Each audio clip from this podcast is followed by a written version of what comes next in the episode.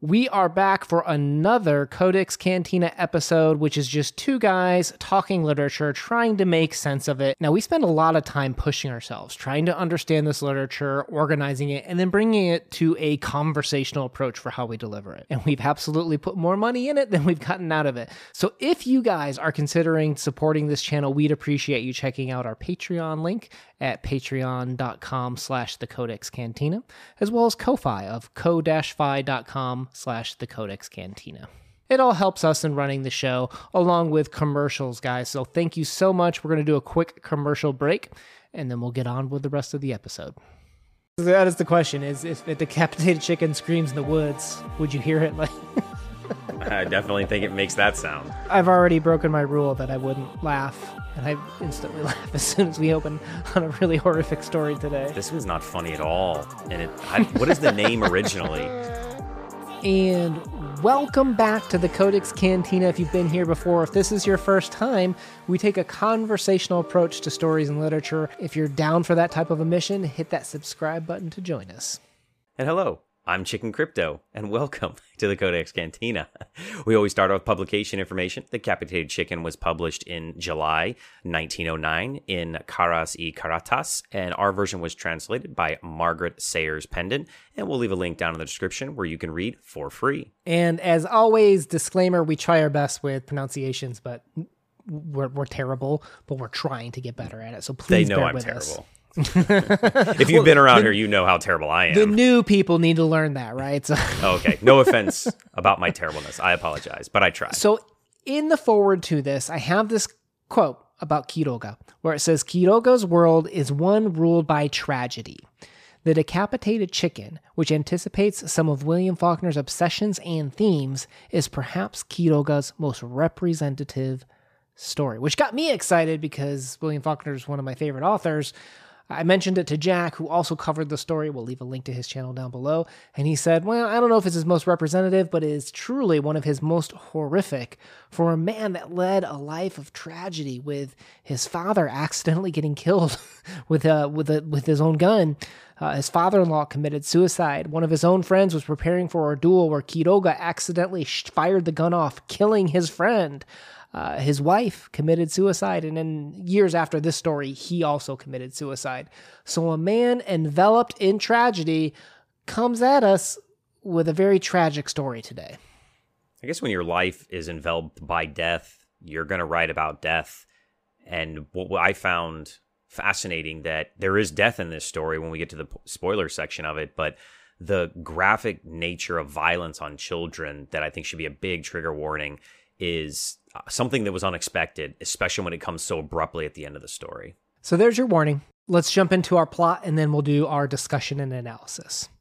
So we open on a couple, man and wife, Mazzini and Berta. They are in love and wish for their child to have grace, manners, and intelligence, and they give birth to their first son. Twelve months in, however, convulsions kick in and cause the child to become expressionless and unreactive. The child would sit around with a dull look and drool.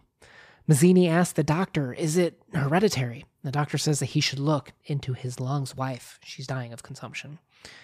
They have a second kid, convulsions again at 18 months in. The couple felt that their love was cursed, but continued anyways. Next, twins. Same thing with the convulsions, and then the child's the children become brain dead after that. So they bicker, they blame each other, they continue to raise their four boys.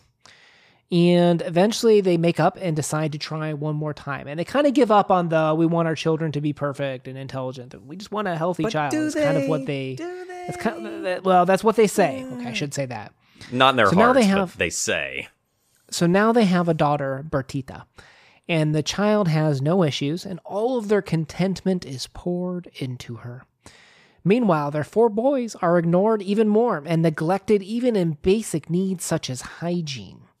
One day, when Bertita is four, she eats too many sweets and becomes sick.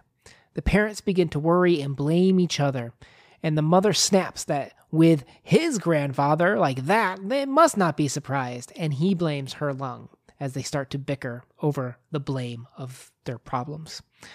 Staying up late, worrying, the wife starts to cough blood the next morning. They realize they need a break.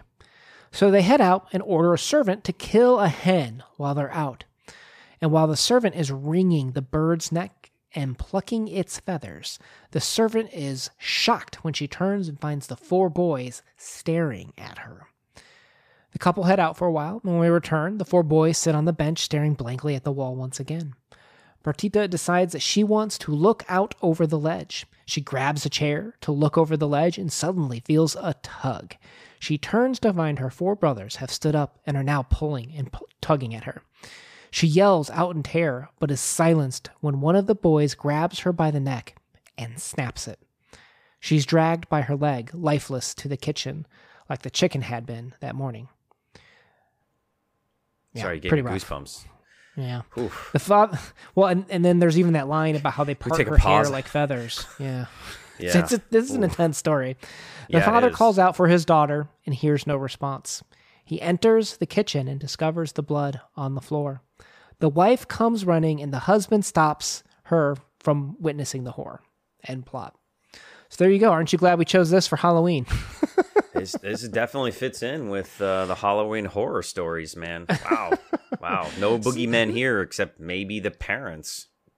So it's worth saying we're going to go dive into this, but you know we're going to look at this as a piece of fiction. Everything is horrific, everything is terrible, but we're not looking at this as real people. We're looking at it as um, what does this say about us? How, how do we interpret these actions in a sense? So let's start with just the title. Why on earth is this called the decapitated chicken, Mister Crypto? I think it has a lot to do with that sometimes we emulate the things that we see in nature and that like the literal killing of the chicken happens to the child as well. And I think that here even after death life continues on for whatever experience you may make of it.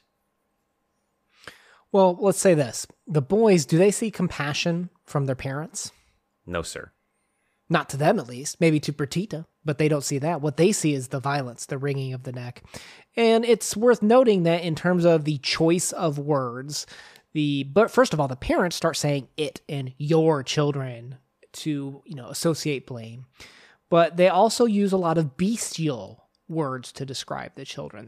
The the narrator is specifically calling out that the children are viewed as lesser than again fictional characters. We're not talking about anyone actually like this that they're viewed as lesser than, that they're animalistic.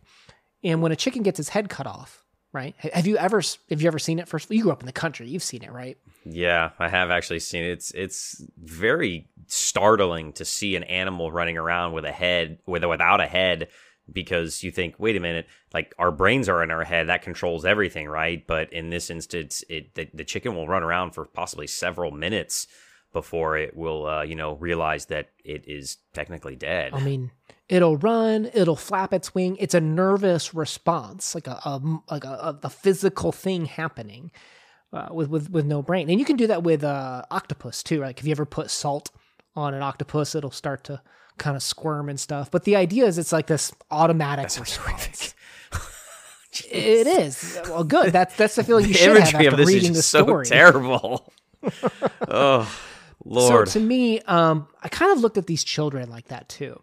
Not necessarily like once they're brain dead, are they like that? That's not how I took that. I took that of when their love from their parents was being deprived of them, that they no longer were functioning. That's when they became this this automatic response and when they saw the the chaos and murder of the, you know the chicken having its fin- you know feathers plucked and its its neck wrung that's when they started to emulate that when the parents stopped showing compassion to them so to me the decapitated chicken you know that running around automatic response is kind of how I view these boys. After the parents cut off their love for them, is when they started to kind of have these types of responses. And I, I guess I'm kind of curious what what that what does that mean? I don't know. I, does it mean they're that we are products of nature, or is it nurture? Is it the the sins of the father here are being passed on, or retribution? I I almost argue the idea that that it's just a reactionary thing. I think that we aren't giving enough credit to the boys that they are as brain dead or as awful off as the parents portray them in the story. I think the boys understand compassion and love and they're seeing that being bestowed upon their sister and they specifically see what happens to this chicken. They obviously know how death works, and they go to their parents' prized child and reenact this horrific event on them. I think that I think this is retribution to the parents. I don't think it's just happenstance of them emulating something they saw and saying, "Hey, we saw this done this. Why don't we do it to our sister?" I I think that there's a lot more there that this is very intentionally sending a message to mom and dad saying, "Hey, we're better than what you think we are." What greater happiness for two people in love than the blessed consecration of an affection liberated from the vile egotism of purposeless love? And what is worse for love itself, love without any possible help of renewal? I think that speaks to what you're talking about right there. Like the, the boys, from the boys' perspective, they're they're lacking that renewal of love. And, you know, it's horrific to think about because I, I don't know how much consciousness was put behind their actions. Was it just an automatic response from them? I don't know. But the end result is, to your point, they are taking away the only joy, which is horrific too, because it's like, well, why is, you know, you've got five kids. Why is joy only coming from one of them? And why is it as soon as joy is possible, all of a sudden blame the blame game comes out, right? They start blaming them for the four other ones. So the four other ones' stature became even lower when Bertita came uh, came about that they started blaming and actually saying that this is worse because now we know we can succeed, and that's even maybe more horrific than the ending too. To think about how the parents treated these children. You know what's even more horrific is how I sometimes feel about myself after reading a story like this. As you were going through this, and then this horrific things happens to this child, and I was mad at the parents, but then I'm like, did they deserve that? well, maybe they deserve something terrible to happen to them, but this innocent child didn't deserve to die. And then like I'm I'm angry at myself, and there's so much blame to go around here. Oh, man, this this story it hits you in the feels. It really does. Well, and there's the way I looked at it. There's this one quote: "Until this time, each had taken his own share of responsibility for the misery their children caused." But hopelessness for the redemption of the four animals born to them finally created that imperious necessity to blame others that is the specific patrimony of inferior hearts. One br- brilliant writing from Quiroga. Like, well, let's while we keep talking about horrific, we should also talk about how uh, crafted the the lyricism is of the story. But also, when I take a look at this, it makes me think. You know, as we talk about blame, I hear you drop the the blame word there. Is is how automatic are our responses when we get upset, particularly with our wives. Sometimes I don't want to speak for you, but sometimes when I get mad, you know, to your same point of how you felt after reading the story, there's times after I get mad where I'm like, I didn't really want to say that. I don't really feel that way. Here's why I think I was upset. And I think I just wanted to lash out. I wanted to, you know, it sounds terrible, but hurt the other person because sometimes we think that's going to make us feel better when we can when we feel bad is to bring other people down.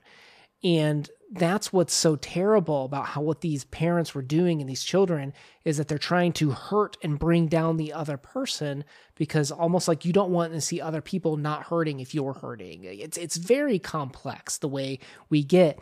And the more angry we get, the more automatic that is, where all of a sudden you're saying things and the next day you're like, why did I say that? That was so stupid. I know for me personally that the most angry I get is when I feel like I know that my wife is right and I'm in the wrong. I retaliate and lash out and I blame because I can't take responsibility for what I know has occurred or happened. And I think that both of these parents are doing that because they don't want it to be themselves. If they can put the blame on someone else, if it can be your fault our children are like this, then I can feel better about myself. Which is really sad too that and maybe this is a, because of the time period of the piece that why wouldn't you just love your child? Because to me i think about it and i don't have children mind you that if alive is okay with me. Well to, to me we're both landing on this coming back to parental discussions i've noticed we're not focusing on the children and it's quotes like this where they say so it was their blood their love that was cursed.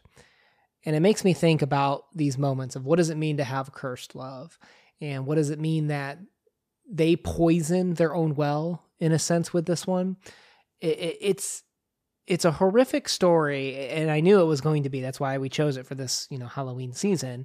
But it also is very good at if you can step away from just literally interpreting what's happening and you look at what drives us to become animalistic, whether it's by choice, by nature, what are the things that we are in control of? What are the things that we know we need to be better at?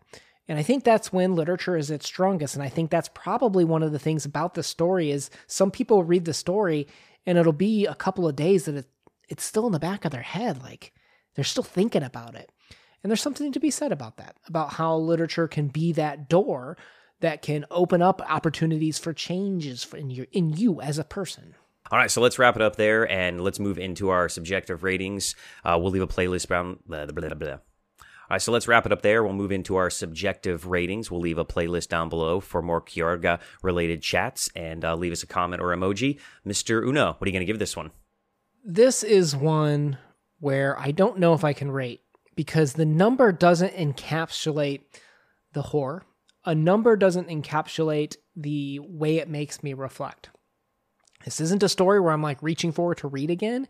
It is a story that will reach out to me in my memories and I'll think about. And I don't know if a number really does a good job of encapsulating that. So my final words are I think this is truly horrific. If you've listened to this because you're not too worried about spoilers and you just kind of want to hear us talk or you have read it, I think I think you just know that this is, you know whether this is going to be for you or not. It's powerful emotionally, and some people can handle that. And for some people, they need to steer clear of some of the warnings. So that's my final thoughts. I agree. I can't give this one a number. I think this is a story that is going to be either for you or not for you. Uh, it's not a true horror story, but we've used that term, that adjective a lot tonight, that it is something that is very graphic. And I don't know if you're going to enjoy this one way or the other, but it is beautifully written.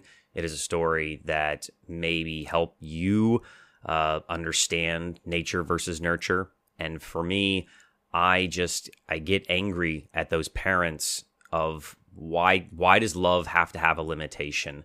And that's, I guess, a lesson learned here is I don't want to be a person like that. So that can be maybe the one simple positive takeaway for me is hopefully this will make me a better person that I can love unconditionally. Well, all right, guys. I hope you enjoyed the conversation and perhaps looking at it in a different light. Uh, we post videos every Monday and Thursday. Hit that subscribe button to join us on the journey. Una out. Peace.